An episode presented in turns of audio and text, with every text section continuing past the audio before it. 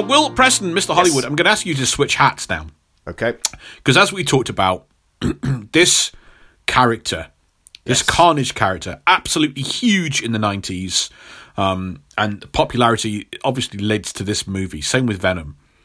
And one of the massive tent poles of its popularity is the fact that the character was so big it received, you know, the comic book story, the, the massive comic book crossover story, um, received its its own video game adaptation. That was a really big deal. I remember the adverts on the TV. I remember the adverts in the cinema. They were just, it was everywhere. Yeah. Um, and you, as our resident game expert, we sent you as our roving reporter to track down the video game Maximum Carnage, dig out the history, give it a play, and feed back to us here. So uh, we're going to send uh, the rep- over to our roving reporter, Will Preston, uh, Johnny on the spot, as he takes a look at Maximum Carnage. Thanks, Tom. I'm standing outside GameStop in Colorado. No, sorry, that was very South Park of me. No, uh, I, I, what we should have done is had a jingle, but have a really bleepy bloopy version of our theme tune. Oh, right. I thought we should have Like just a, like like a a news 16, jingle. 8 bit Oh, or 16 bit right. bleepy bloopy version of the theme tune. Maybe Dan has a MIDI keyboard at home. Anyway. Anyway. So I, I went out. Oh, out. shout out Dan Walsh just had a little uh, little baby. Oh. um, very recently in the last day or so. Um, shout out to our wonderful, uh, the wonderful impresario who wrote and recorded our theme song and the new addition to his family. Lovely. Um, it'll be a long, long time before I get to meet that little one, but there we go. That'll be, that'll be hopefully something we can catch up with. That's lovely to hear. Yes, I, uh, I, I you know, I'm a massive gamer, uh, and I went and uh, for this podcast, I went uh, back in back to 16-bit and played Spider-Man and Venom: Maximum Carnage on the SNES. So. Let, I'll tell you a bit about this game. The popularity of Venom and Carnage led to a video game in the mid 90s based on the comic book story arc Maximum Carnage, which I believe we're going to be covering at some point.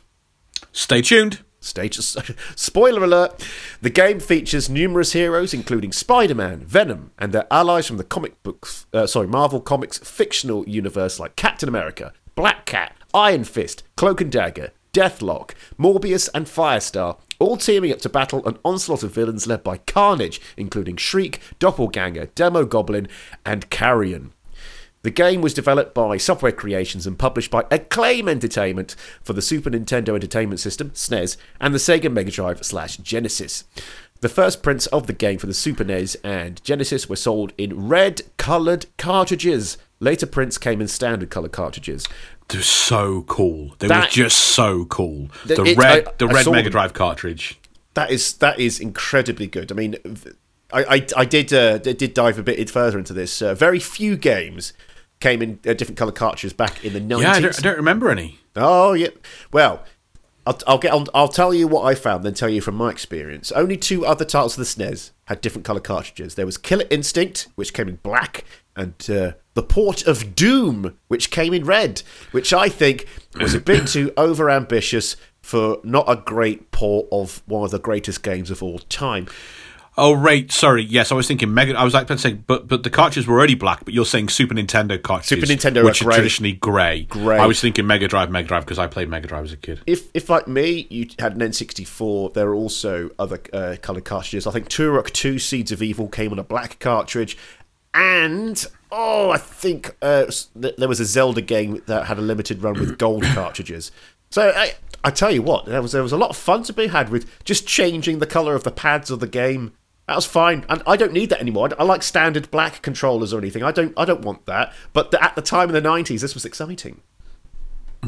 Oh yeah, Yeah, no, it's, it's like when um, when record labels will bring out a coloured vinyl.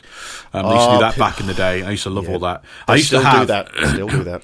I used to have um, a, uh police live uh, recording or as they're now known, Sting. on a uh, a record shaped like a police badge. Oh, Well, you're not cuts- the only one to they're tell called, me about They're called that. the cutout. Yeah, Um, so yeah. it's, it's not it's not a circle. It's uh, it's not a disc. It's cut out. So Yeah. it, it play. It was uh, yeah yeah. Had to sell it.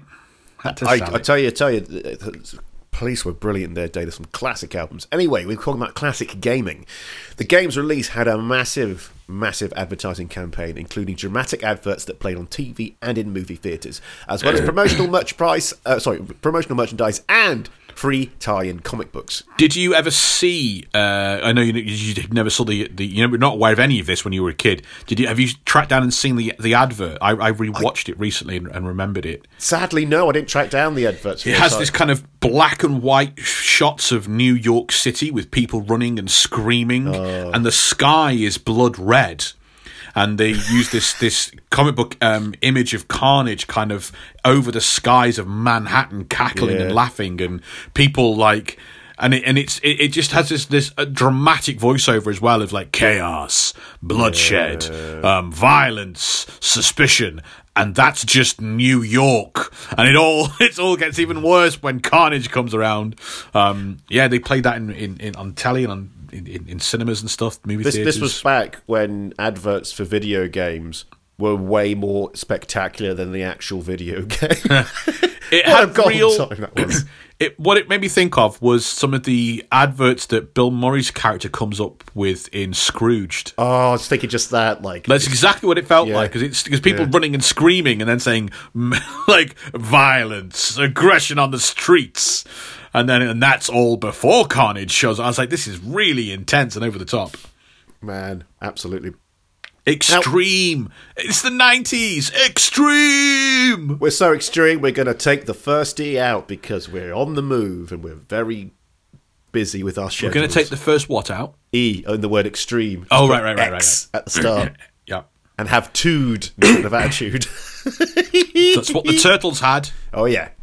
However, the game received mixed reviews upon its release, but in later years, reviews have been more positive, and it is regarded as one of the better Spider Man games in the 16 bit era. Uh, not, not that there were a, a load of Spider Man games that time, there were quite a few. It was a monster hit, though, selling incredibly well and spinning off another symbiote themed sequel titled Venom slash Spider Man Separation Anxiety. Did you ever play that one at all, Rob, or did you ever hear that one? Yep, yep, played that. Any good? Um, it had. I, I don't really. I, I couldn't. I, I can't tell you. Mm. I was a kid. I, I couldn't. I, there's no way of me saying it was good. Like I don't. know. I don't remember any games being whether they were good or bad. I played video games because I was a kid and I liked video games. I don't. Ever, I don't remember playing a game and going, "Oh, this is a good game." It yeah. was it was generally this game's really hard. yeah, that's kind of it. How how hard it was, or or whatever. Like, and I liked any superhero game and any wrestling game because those were the things I liked. So. It yeah. just kept giving me, oh, I know this character. Oh, I know this story. Yeah. Oh, this is fun. You know, it, it, it so yeah. Um, Separation anxiety features a whole bunch of um, different symbiotes. Um, I uh, it, it makes me think of the 90s that there's something happened that's kind of like this that they stopped doing after 32-bit consoles onwards uh, back when they had the sega mega drive and stuff that almost all major action films had a movie tie-in game Sure. and because yeah. they were easy to quickly pump out to coincide with the release. Games were quicker yeah. to make back then, and like it was so good, like, like that to the point the Simpsons were really getting onto it and taking the mick out of it. Like you had an arcade game based on the film My Dinner with Andre. Do you remember that bit? Right. No. No. You've seen My Dinner with Andre. I've seen My Dinner with Andre and I've seen The Simpsons. I don't remember that one specific joke, I'm afraid. You have, you have a. You have, it's the arcade machine. They're both for dinner and you have like a joystick and it's like, Enchanté, tell me more Bon, bon insights or trance insight or something. so yeah, anyway, that's that's how it was back then. You would get these properties turning into video games very quickly. Um, Maximum Carnage is one of the first video games to be directly based on a comic book story rather than using comic characters in a standard video game. I remember plot. that massively. Yeah. The cutscenes were yeah. like digitized art of the comic or something. It was this, and I'd already read the story, so it was the story. I obviously I've never read the comics. I'm, I'm contractually obliged not to. Uh, I, when I was playing it, I was like, "Yeah, this feels like a Marvel comic. This feels like they've just digitized the comic." It was also the uh, let's see, many of the game's cutscenes were featured as semi-animated versions of the art taken directly from the comics. It was also the first Spider-Man video game to receive a teen rating, while the SNES re-release oh. had a rating of K-A. The Genesis version was rated MA13.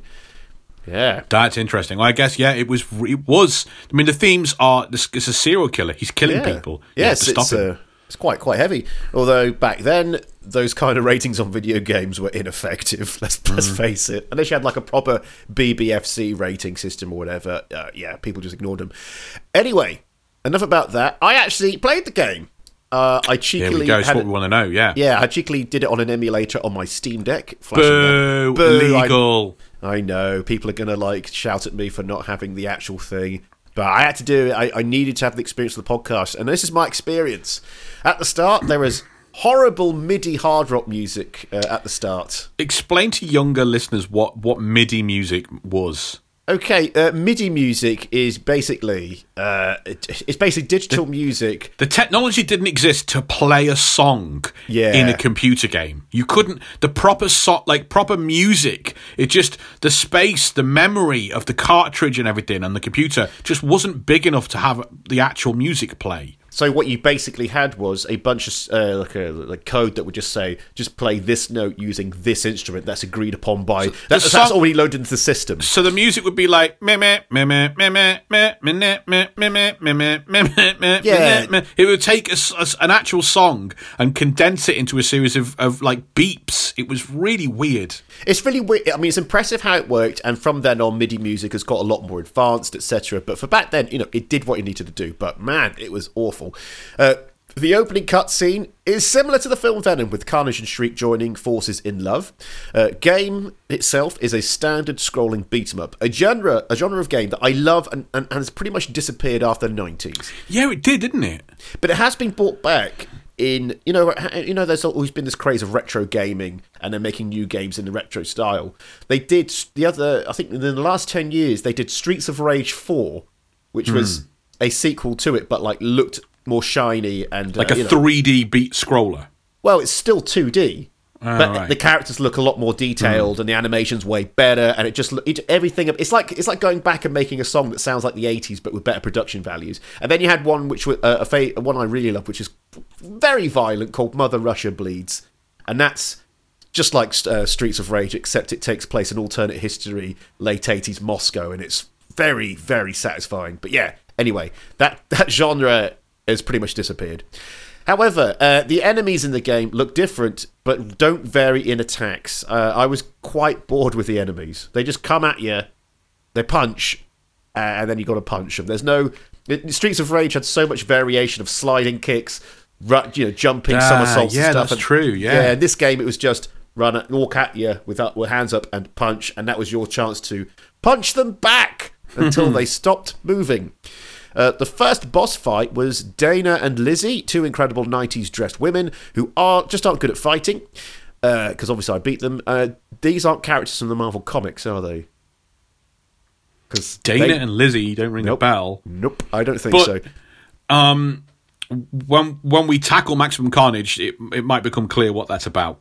Ah, okay. I look forward to that.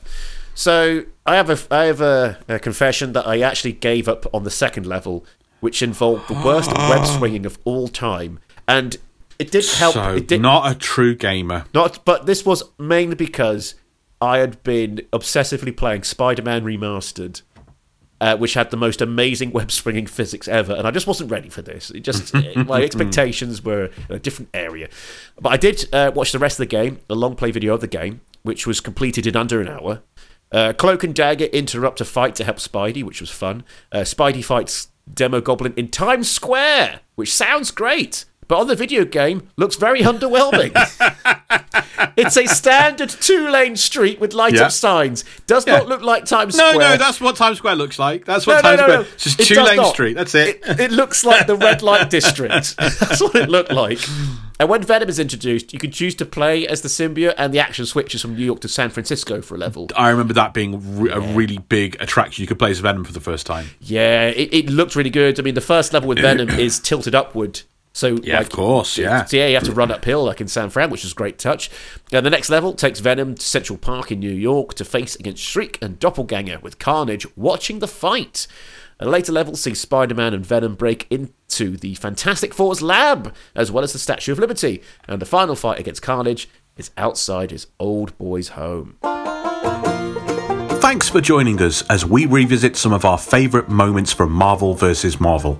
Don't forget, our full length episodes are jam packed with hours of Marvel trivia, behind the page, behind the scenes, and comic book Marvel history.